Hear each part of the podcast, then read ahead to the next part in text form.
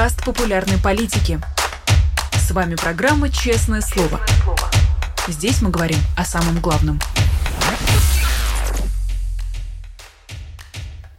17 часов московское время. Всем здравствуйте. Вы смотрите YouTube канал «Популярная политика», программу «Честное слово». Меня зовут Нина Русибашвили. Я рада приветствовать всех, кто выбрал нас и наш прямой эфир, всех, кто решил начать эту неделю с нами. И я очень рада приветствовать нашего гостя, экономиста Сергея Алексашенко. Сергей Владимирович, здравствуйте. А, Нино, добрый день. Здравствуйте, зрители. Здравствуйте, слушатели. Давайте начнем новую неделю. С хороших новостей или с плохих. Вот, надеюсь, есть. надеюсь, Сергей Владимирович, и скорее пора делать какие-то прогнозы. Например, какие у вас ожидания от саммита НАТО? Может ли он стать историческим? Хороший вопрос. Об этом нам э, расскажет история лет через 20, может быть, через 50. Э, но мне кажется, что решения этого саммита, они практически понятны.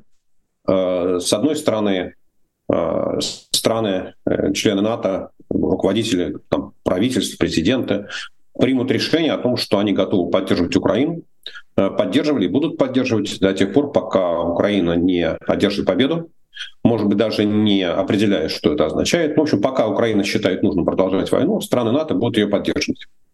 С другой стороны, я думаю, что будет сделано какое-то э, объявление, что как только война закончится, а это означает, что будет подписано соглашение между Россией и Украиной об окончании войны в той или иной форме, э, то для Украины откроется э, зеленый свет для вступления в НАТО. Будет ли это короткая процедура, будет ли это длинная процедура, какие будут условия, я думаю, что сейчас об этом никто не будет говорить. Но, собственно говоря, мне кажется, что вот э, сценарий э, этого саммита НАТО, он достаточно понятен, и результаты его несложно спрогнозировать. А будет ли он историческим? Ну, это зависит, во-первых, от того, насколько долго будет продолжаться война, да, потому что, как известно, обещать не значит жениться, и недавно Э, Кильский институт опубликовал данные, что страны Западного, Западного альянса поставили в Украину лишь половину того вооружения, которое обещали. Да, и поэтому, если НАТО пообещает, страны-члены НАТО пообещают поддерживать Украину, но, в общем, будут делать это в таком же режиме, как э, сделано было последние полтора года, то война может сильно затянуться, да, и когда и чем закончится война, ну, очень трудно прогнозировать. И когда на повестку дня выйдет второй вопрос о вступлении Украины в НАТО, о вхождении Украины в НАТО, точнее говоря так, да, то это вообще может э, оттянуться во времени неизвестно насколько. Поэтому, опять повторю, решение саммита предсказать несложно. Будут ли они историческими, увидим скоро. МИД Украины сообщил, что страны НАТО рассмотрят заявку Украины по ускоренной процедуре, то есть о немедленном э, вступлении Украины в НАТО речи не идет. А как вам кажется, это действительно максимум, который Альянс сейчас может предложить Украине? Или они искусственно или намеренно все-таки сдерживают свои возможности? Не, ну, мне кажется, что это максимум, который сегодня могут предложить страны-члены Альянса, э, потому что прием Украины в НАТО прямо сегодня а, означает, что страны-члены НАТО должны будут выполнить просьбу Украины об оказании военной помощи, потому что есть известная статья номер 5, которая гласит, что атака на одного означает атаку на всех. Да, и, конечно, если гипотетически предположить, что э, там Украина становится членом НАТО с 15 июля, то немедленно в этот же день украинский президент обращается к странам-членам НАТО и говорит, что на нас напали, помогайте нам. Ну, это риск уже такой глобальной ядерной войны, которая, конечно, ни в один сценарий Э, западной коалиции не вписываются, то, чего они боятся больше всего. Поэтому, конечно, о вступлении в НАТО речи сегодня не идти вот о немедленном вступлении, об ускоренном, что называется, подавайте заявку сегодня, а там через три месяца, через шесть месяцев мы воспримем. Об этом речи не идет. Другое дело, я, извините, я забыл сказать, наверное, да, что даже среди стран членов НАТО, членов НАТО э, есть не до конца я начал говорить, да, что Украина будет вступать в НАТО. На самом деле есть еще одна развилка. Э, один из вариантов — это предоставление Украине таких же военных гарантий, которые э, США дают Израилю, да, что будут поддерживать оружием ровно в том объеме, который необходим для того, чтобы противостоять всем возможным агрессиям.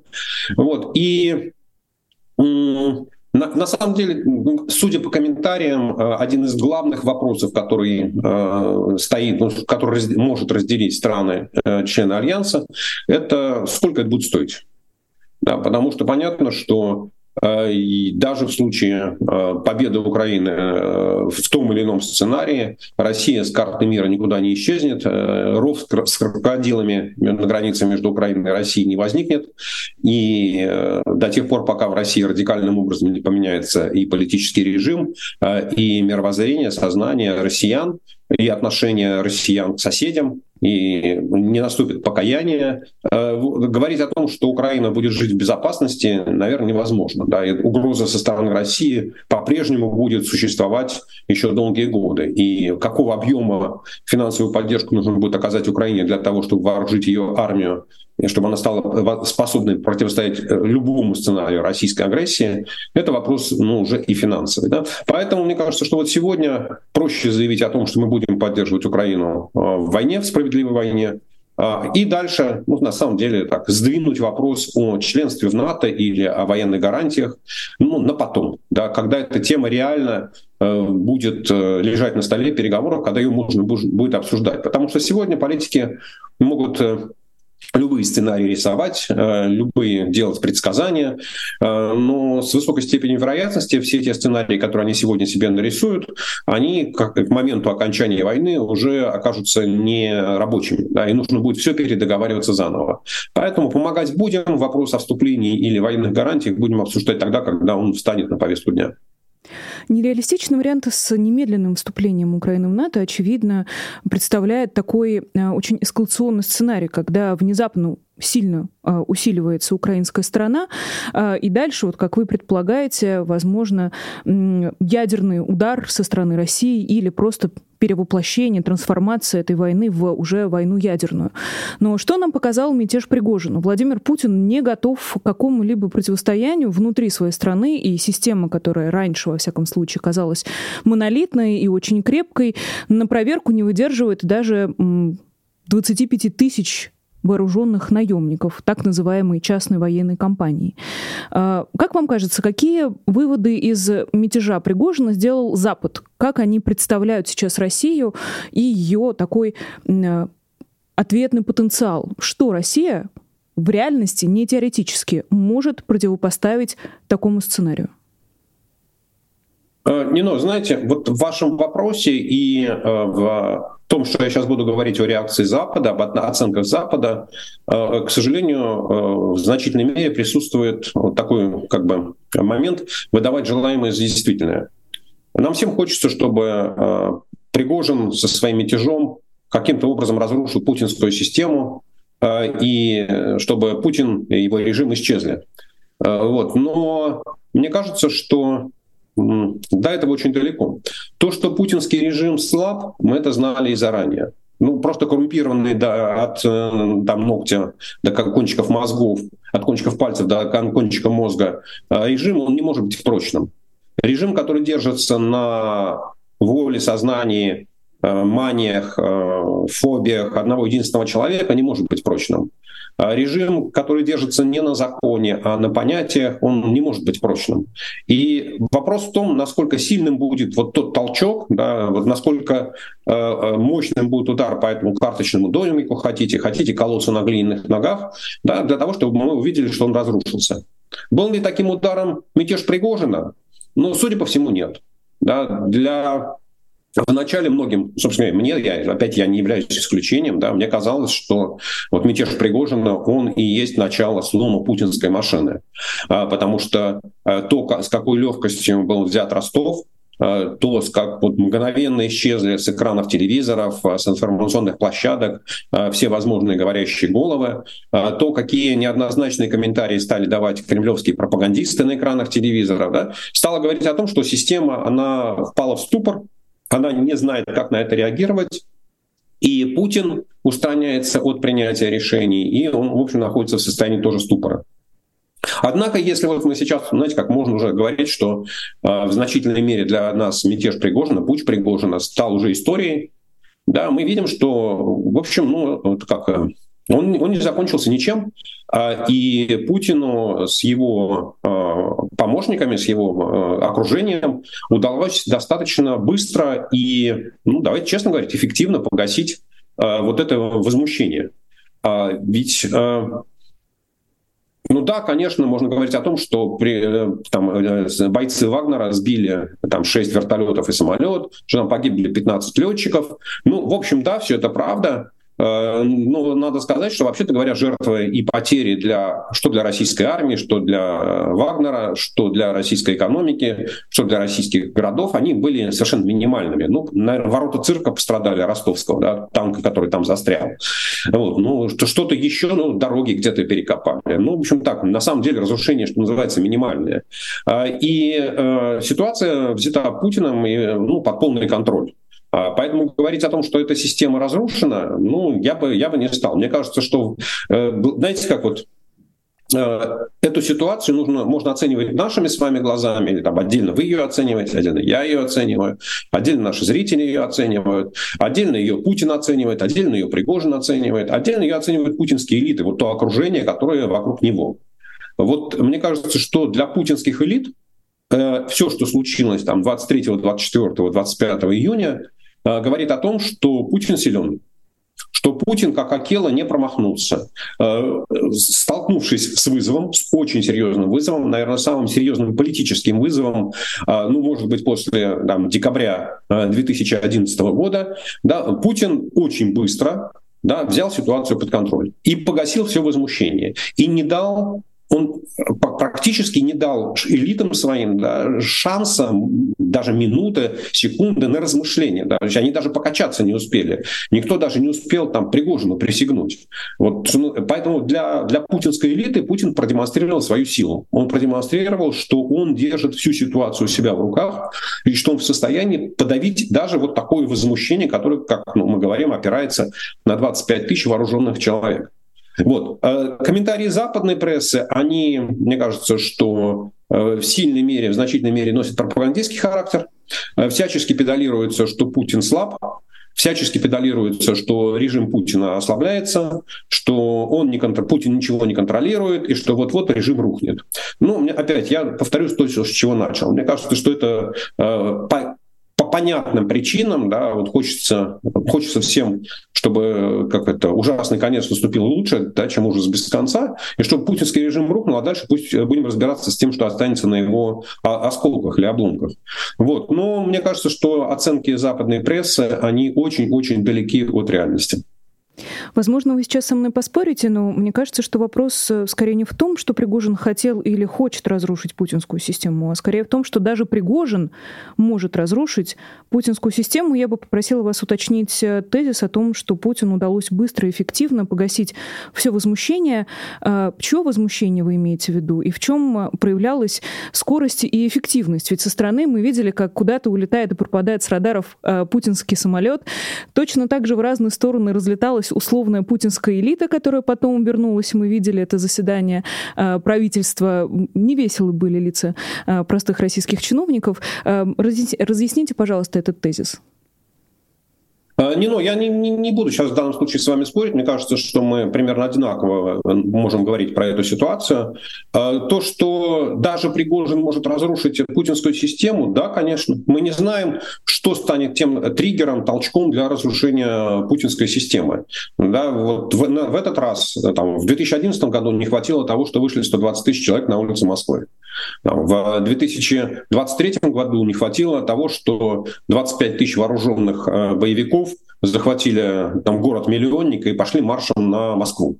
Ну, не знаю, через какое-то время могут понадобиться гораздо меньшие усилия, гораздо, гораздо менее известные персонажи э, для того, чтобы путинский режим рухнул. История, она а, в общем, штука скверная. У, нее, у богини Клио, у нее характер, в общем, такой э, с норовом, и она может сыграть любую шутку. Да? Поэтому удивляться тому, что Пригожин э, вот что называется, стал таким моментом возмущения.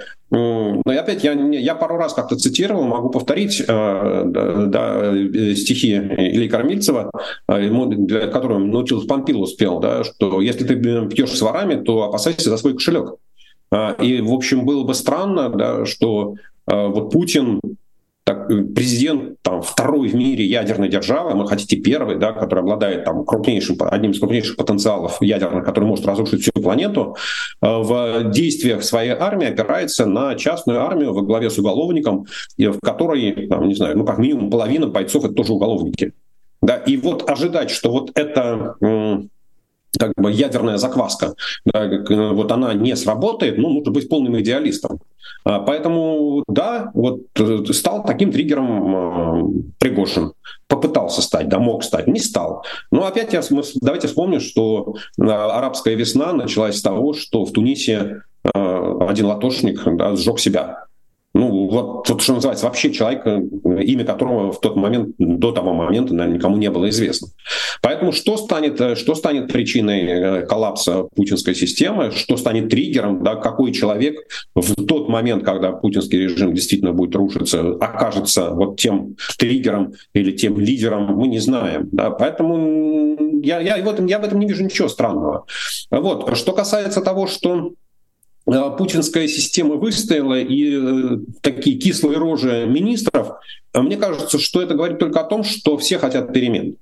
Да, вот я понимаю, что очень многие там и зрители относятся с большим скепсисом а, к социологическим опросам, особенно если их проводит какая-нибудь социологическая компания, которая не нравится людям. Вот. Но Левада-центр провел, мне кажется, достаточно интересный опрос, а, и который показывает, что в разных слоях российского населения очень высок запрос на перемены.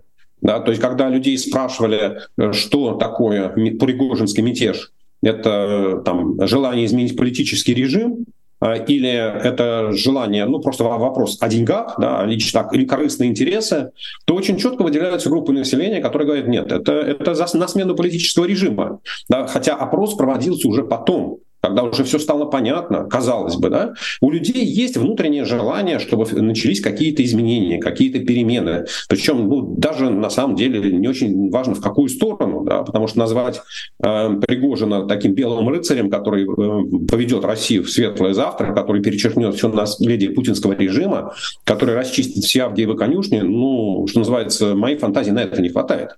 А, и среди министров, которые сидят в кабинете Мишустина, много людей, которые ну, адекватно понимают ситуацию. Другое дело, что они готовы Путину служить, потому что у них нет другого выхода. Кто-то боится, кто-то связан а, обязательствами, кто-то связан заложниками, да, кто-то связан теми папочками компромата, которые у Путина лежат на половину, а может быть на три четверти министров, которые сидят в этом кабинете. Вот. Но то, что им всем хотелось перемен, то, что им всем хотелось, чтобы ситуация поменялась, с тем, чтобы ну, вот э, те гири, которые навешаны на российскую экономику, правительство у нас за экономику отвечает, да, под названием западные санкции, технологические ограничения, параллельный импорт, там, новые логистические цепочки, чтобы все это исчезло.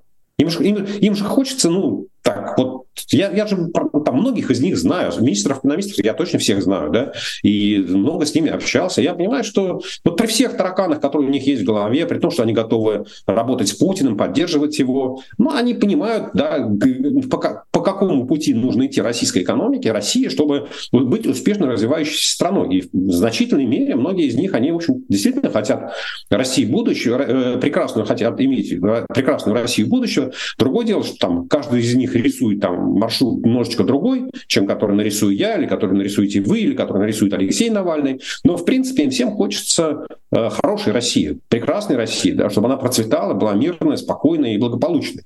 Вот, и поэтому, конечно, их кислые рожи, они с этим были связаны, да, что даже у них были надежды на то, чтобы, что какие-то перемены в России наступят. Вот. А что касается разлета чиновников э, в выходные дни или разлета бизнесменов потом и, и там членов семей, ну да, все, все, все, кто могут, они пытаются там, застраховаться, уехать в период возмущения, э, спасти свои деньги. Мы же видим, с какой интенсивностью ну, там, люди, компании покупают иностранную валюту, выводят ее из России понимая, что Россия ну, вот-вот может оказаться на грани каких-то серьезных потрясений, политических потрясений, финансовых потрясений. Ну и в этой ситуации, конечно, лучше попытаться сделать что-то, чтобы сохранить то, что у тебя есть. Вот, поэтому я не вижу особых у нас с вами разногласий. Да, правительство, они, в общем, ну, вот таких, сказать, откровенных апологетов войны, там, ну, раз-два, и, ну, там, и на этом все можно остановиться. Да? Там, я даже думаю, что пальцев одной руки будет много. Я вам предложу тогда для анализа другую гипотезу, которая, в частности, довольно популярна э, в украиноязычном э, сегменте информационном. Э, в частности, например, Запад не усиливается, несмотря на очевидную или неочевидную слабость путинского режима, только потому, что у Запада в целом нет такой цели разрушить именно путинский режим и что-то сделать именно с путинским правлением. Как вам такой тезис? Готовы с ним согласиться? Э, не, ну, э, для, ну, вот смотрите, э, если убрать все промежуточные звенья, то да, это звучит примерно то же самое. Как, как я давно уже говорю, там, не знаю, наверное, год о том, что главная проблема Запада, там, включая начиная от Белого дома и дальше там, к премьер-министрам, президентам других стран, состоит в том, что никто из них не понимает, что такое эндгейм, да, то есть какой вариант окончания войны их устраивает. Э, и дальше, вот, вот на этой точке, да, можно согласиться с э, с комментаторами в украиноязычном э, сегменте информационном, то, ну, примерно говорят то же самое. Другое дело, сейчас, если мы начнем с вами разбираться, а почему это происходит, да, что случилось. Вот. И здесь, мне кажется, что есть, ну, нужно сделать как сказать, рассказать о том немножечко, как работает американская политическая или там внешнеполитическая машина.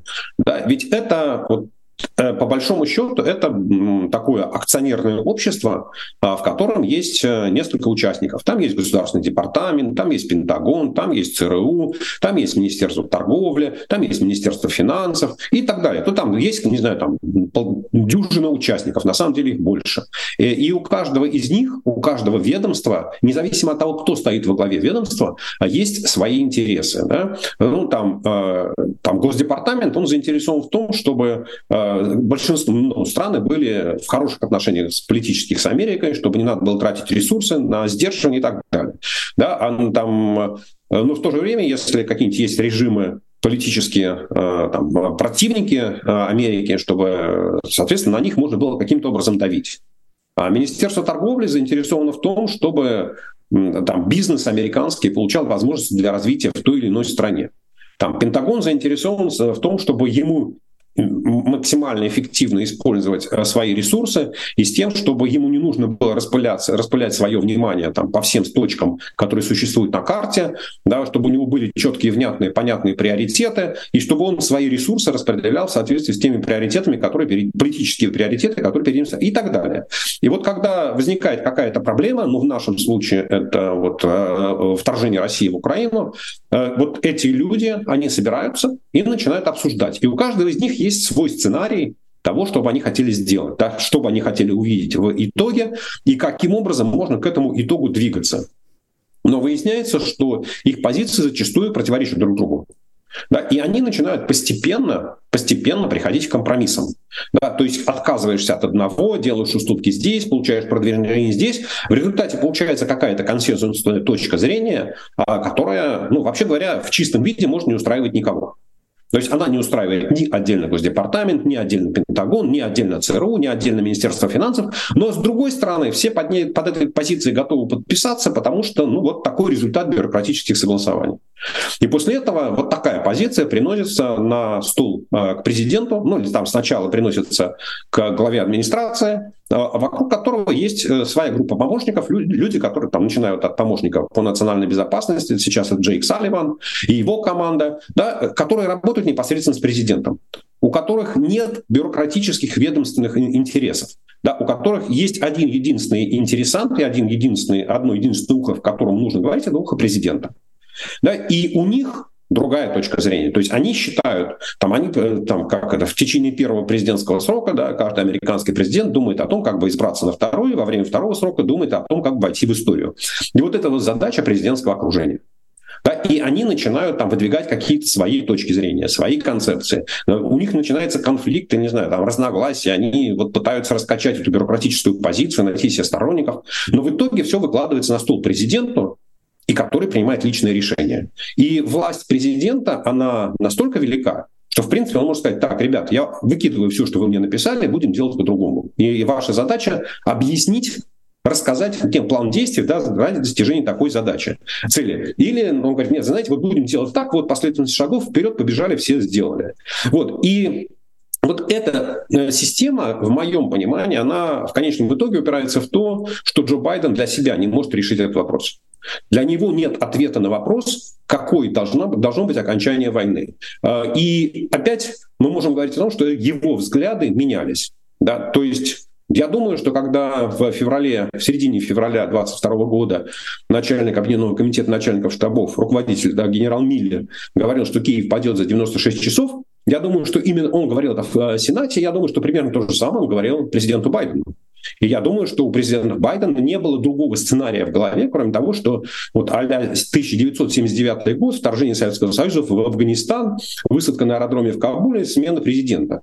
Он же помнит это. Байден-то, в отличие от наших зрителей, в отличие от многих, он, он жил тогда, и он уже вел активную политическую жизнь, и он все это наблюдал своими глазами. Да? И, соответственно, у него был этот сценарий в голове. И поэтому он тут же предложил Зеленскому улететь из Киева, предложил ему самолет, безопасность. Поэтому он отказывался поставлять в Украину оружие, потому что его не захватили э, российские войска, как это случилось в Афганистане. И это был один Байден. Байден эпохи первого, первых дней вторжения.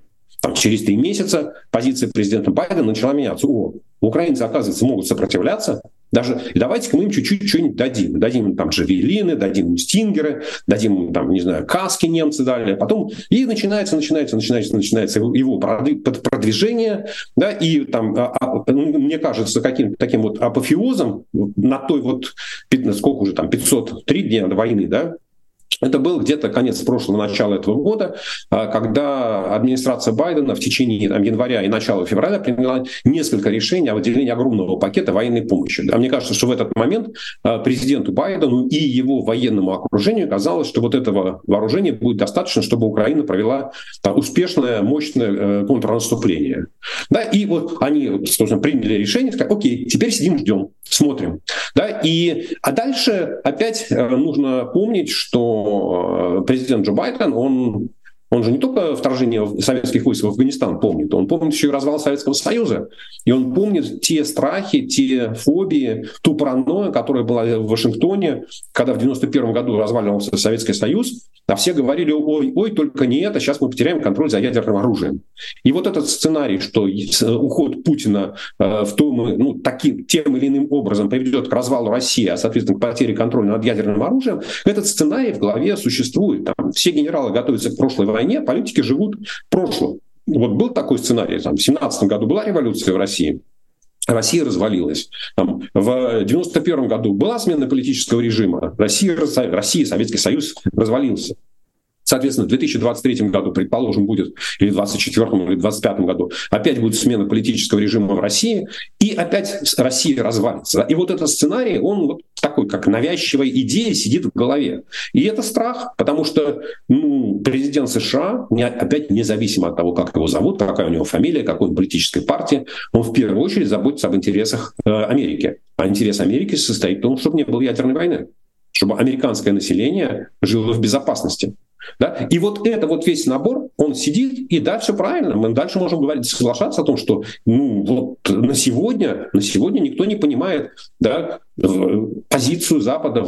И я думаю, что, кстати, вот э, там э, то, с чего мы начали, саммит в Вильнюсе, саммит НАТО, он ни, никоим образом не прояснит эту ситуацию. Да? Потому что, конечно, хотелось бы сказать, что, э, там, услышать, что страны НАТО заявят, что вот нет, вот мы сейчас там еще больше дадим оружие, и мы считаем, что Украина должна там одержать решительную победу, и вот там, не знаю, все, все, все имеющееся вооружение, которое есть у стран членов НАТО, мы сегодня, членов НАТО мы сегодня отдадим, и там все эти 400 хаймарсов, которые стоят у Америки, Америки в Аризоне и в Нью-Мексико защищают ее от Канады и от Северной, и от Мексики, что мы их сейчас все переправим в Украину и типа вот, вперед и в наступление. Мы этого, к сожалению, не услышим. Да? Ровно потому, ровно потому, что вот понимание того, что является желаемым сценарием, желательным сценарием, да, оптимальным сценарием окончания войны в Вашингтоне отсутствует. Но если верить источникам Bloomberg, Зеленский в среду прибудет лично на этот саммит, и, возможно, будет написана новая история, а учиться никогда не поздно, даже в таком возрасте, как э, у Байдена, учитывая, сколько страха у этого человека, а, помня его богатую историю. У нас не так много времени остается, Сергей Владимирович. Есть несколько сюжетов, которые я бы тоже очень а, хотела с вами обсудить. Давайте посмотрим на Турцию, в частности, на заявление Эрдогана о том, что одобрение заявки на вступление Швеции в НАТО может быть связано с принятием Турции в Евросоюз. А интереснее турецких выборов только турецкая экономика и курс э, лиры. Я хочу вас спросить, э, выдержит ли Евросоюз э, такого нового члена в лице Турции? Как вы в целом расцениваете подобные заявления турецкого президента? Для меня заявление Эрдогана стало полной неожиданностью, потому что оно в значительной мере перечеркивает его ну, предыдущие сколько там лет правления и тот экономический курс, Обнуляет. который он преследовал. Ведь а, Турция ведет переговоры о вступлении в Евросоюз уже там три десятка лет.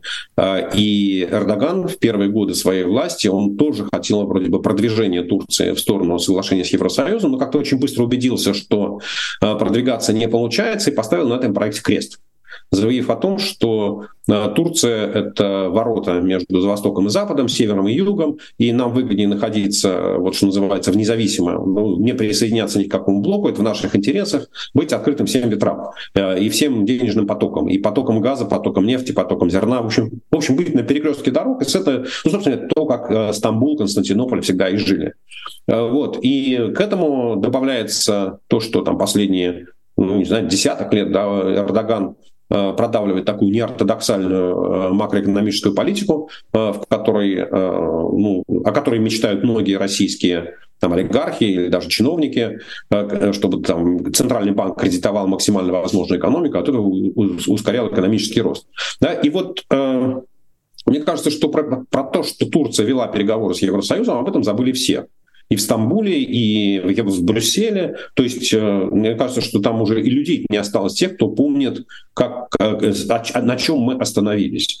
Да? И самое главное, что ведь э, как это, все мы с возрастом, с годами не, не молодеем, и понятно, что, глядя на физическое состояние президента Эрдогана, ну, трудно поверить, что он выдержит еще 10 лет, да, и да, там через 10 лет, когда Турция завершит сначала переговоры, а потом переходный процесс, условно говоря, вступит в Евросоюз, что Эрдоган до этого дела э, доживет.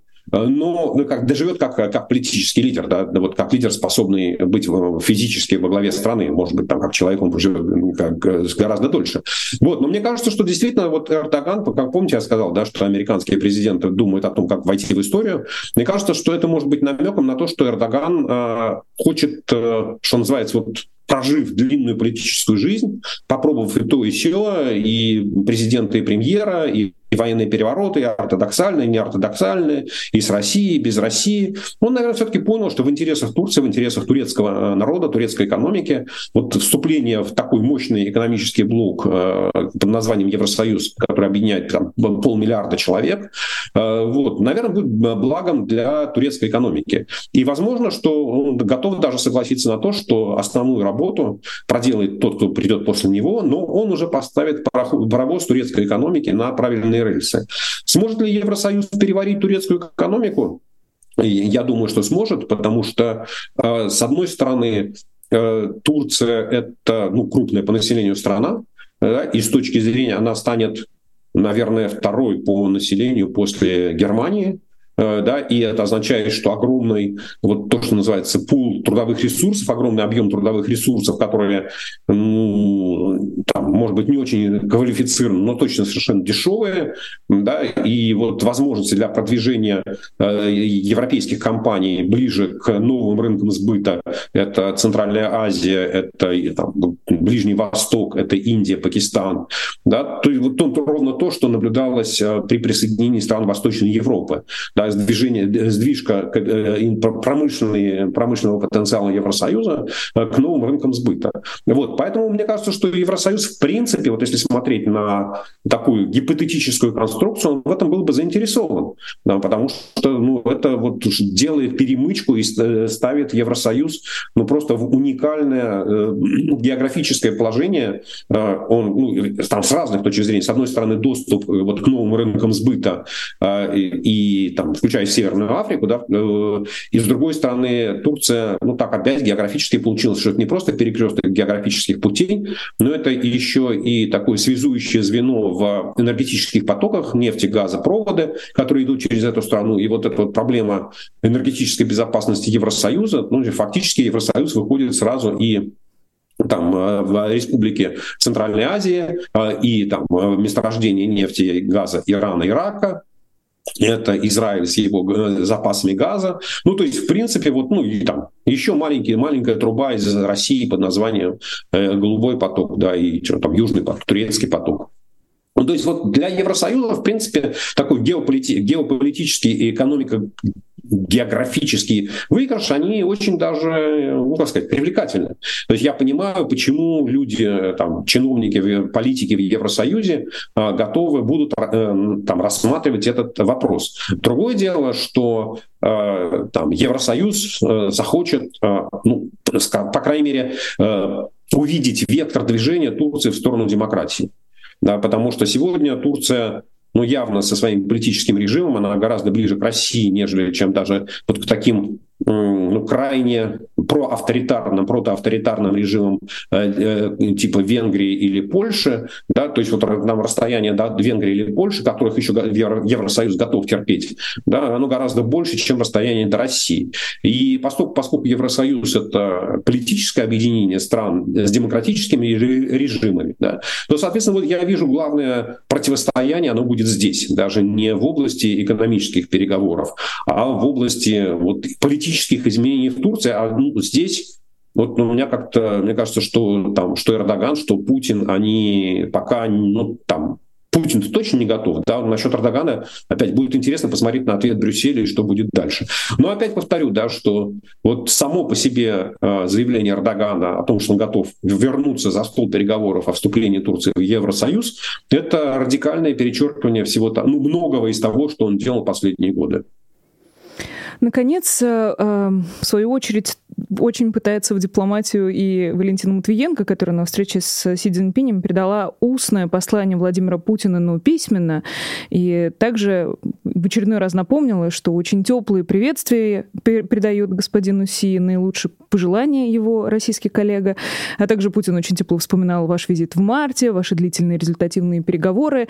Э, Все это выглядит несколько комично. А как вам кажется, что еще было сказано или что еще обсуждалось на этой встрече? Или э, ограничились э, теплыми приветствиями и взаимными симпатиями? Ну, мне кажется, что э, все-таки визит Валентина Матвиенко в Китай — это выполнение функции почтальона. Потому что очевидно, что на сегодня у России, у Путина более близких отношений, чем с Китаем, нет ни, ни с одной другой страной. Э, я не могу назвать их, э, в отличие там, от Путина или Си, что это отношения очень теплые, дружеские. Они конкурентные. Э, обе страны оба политика видят возможности, но видят и нежелательные сценарии. Вот. И понятно, что благодаря усилиям Путина ну, Россия, российская экономика, если еще не привязалась окончательно намертво такими цепями, прикована э, к Китаю, да, то этот процесс идет э, стремительно. И у России, у там, российских министров, у Путина, у военно-промышленного комплекса есть огромное количество запросов, что бы им хотелось получить от Китая. Э, и мне кажется, что вот э, ну, китайцы, они любят, когда к ним приезжают с поклонами. Да, и вот китайские императоры традиционно э, там требовали, чтобы к ним приезжали с поклонами, им там били все земные поклоны, ползли на коленях и так далее. Да, и в этом отношении, если, условно говоря, Путину нужны какие-нибудь э, микросхемы, полупроводники, ну, то отправлять туда вице-премьера Мантурова, ну, как-то не очень серьезно. А вот Валентина Матвиенко, такой там третий человек в государстве, ну, вот уже, уже как-то смотрится более внушительно. Да, поэтому я думаю, что это вот абсолютно такой прагматический подход, да, что в очередной раз э, там в Золотую Орду поехал э, посланец московского князя. Э, князь не может отъехать в, Пекин, у него там срочные там бои на западных окраинах, он там сдерживает нашествие гунов, половцев, печенегов, кого он еще там сдерживает. Да, поэтому он послал своего доверенного представителя, чтобы попросить помощи. Ну, если не прямой военной помощи в виде армии или оружия, ну уж хотя бы дайте нам что-то, из чего мы можем собирать оружие, или дайте нам денег, э, или там купите у нас больше нефти, газа, металлов, ну хоть, хоть что-нибудь у нас купите, в общем, сделайте нашу жизнь полегче. Вот, поэтому мне кажется, что в этом э, смысл визита Валентина Матвиенко, и понятно, что э, там ни в ходе вот таких открытой части, да, приветственной части об этом не говорят. Я думаю, что и даже в каких-то материалах, которые будут официально публиковаться, тоже ничего не будут рассказывать. Но смысл, он настолько прозрачен, что, в общем, даже как-то вот неинтересно да, думать. Валентина Матвиенко стала почтальоном. Ну, была она комсоргом, была послом, была... Ну, сейчас она почтальон Печкин. Ну, тоже все в жизни попробовала, как Эрдоган, но есть нюанс. У нас остается буквально 4 а, минуты, Сергей Владимирович, и я бы хотела вернуться а, к тому, с чего мы начали, а может быть даже остаться на теме людей в государстве, раз уж мы с вами обсуждали а, персону Валентины Матвиенко. А встреча Путина с Пригожиным, которая стала известна сейчас, причем забавная деталь, встреча проходила 29 июня, и ровно в этот же день Песков утверждал, что не знает, где находится Пригожин, хотя, казалось бы, он просто в соседнем кабинете. Вы говорили в начале эфира, что неплохо знакомы со всякими замминистра и теми, кто сейчас так или иначе все равно находится внутри э, российской политики. Встреча Путина с Пригожиным, э, во-первых, как вам кажется, как она им видится? Э, является ли это очередным оскорблением, очередной пощечиной? Э, Владимир Путин принимает у себя э, человека, который ну, практически изменил судьбу России, изменил ее историю. Не, ну, ну, послушайте, опять, мне кажется, что рано говорить о том, что Пригожин изменил судьбу России или ее историю. Почти. Почти. Ну, тем, Хорошо, я, я, я, я считаю, что у Пригожина в мыслях этого не было, да, и возможно, возможно, да, эти события 23-24 июня станут переломной точкой, и там через полгода мы с вами встретимся, и я скажу, да, смотрите, ну, вы были более как проницательны, чем я в оценке ситуации, вы посчитали, что это точка перелома, я этого не видел. Вот. Почему Путин стал встречаться с Пригожиным? Ну, я думаю, что это было как сказать, условия той мировой сделки, которая была заключена 24 июня, э, в конце концов Путина и Пригожина связывают э, многолетние доверительные отношения. Да, ну, Путин, э, Путин кормился, что называется, с руки Пригожина. Это многие годы приносил ему еду. Есть человек, который нужно доверять безгранично. Да? То есть вот нет более доверенного человека, чем тот, кто диктатору приносит еду. Э, вот даже, даже личный лечащий врач, он менее, кстати, меньше доступа имеет к телу. Э, вот. Э, мы, же, мы, не, мы не знаем, сколько долго продолжалась эта встреча. Да, мы не знаем, какие э, темы там обсуждались. Может быть, эта встреча была как, помните, такая историческая встреча, первая встреча президента Ельцина, Бориса Ельцина, когда он еще э, во времена бытности Советского Союза приехал в Вашингтон, в Белый дом, э, и встречался с президентом Бушем там в коридоре, да, что, даже, даже в кабинете главы администрации, да, куда да, Буш зашел, ой, говорит, кого я здесь вижу, да, и вот такая встреча состоялась. Вот, может быть, Пригожин условия такого мирного Э, как, как прекращение э, своего мятежа да, поставил, что, слушайте, вот мы подписали, там, договорились о наборе обещаний, мне нужна там 30-секундная встреча с Путиным, чтобы он сказал, что все это делается от его имени, что он выступает гарантом. То есть я не знаю, там, кто там был переговорщиком, Лукашенко, Дюмин, там, Рышкин, э, неважно кто, да, вот им я не доверяю, вот если Путин скажет, что все это правда, я ему поверю. Ну, мог, мог Путин там 30 секунд с ним, что называется, вот на эту тему переговорить? Да, конечно, мог. В общем, в конце концов, в общем, ну, ради того, чтобы убрать ситуацию, окончательно ее зачистить, вот, мог, мог пойти на это. Могли ли Путин и Пригожин говорить о том, как Пригожин будет передавать свои контакты в Африке кому-то другому, что там безболезненно договариваться о том, что там Путин в течение полугода найдет кого-то, кто заменит а, Пригожина в Африке, и Вагнер перейдет, ну, те, те боевики Вагнера, которые э, сидят, живут в Африке, работают в Африке, они перейдут под командование другого человека с тем, чтобы Россия не потеряла вот эти рычаги влияния, ниточки влияния, каналы влияния на африканские страны. Могли об этом говорить? Да, ну вот поэтому я, меня, для меня, я не, я не думаю, что министры-экономисты как-то всерьез этому удивились. Я думаю, что министры-экономисты или там члены, вообще все члены кабинета, которые сидят вместе с Мишустином, они они знают меньше, чем о половине встреч, которые проводит Путин. Ну, Путин, что называется, не обязан перед ними отчитываться. Я думаю, что многие из них удивились бы, увидев список людей, э, с кем Путин, с кем Путин общается. Вот, поэтому мне кажется, что это вот нам, нам представляется, что это некое какое-то событие. Для меня это, ну, возможно, точка да, я, я эту, эту встречу вижу как точку э, вот в тех переговорах, которые шли 24 июня, в результате которых э, путинское, пригожинское выступление, пригожинская эскапада была завершена.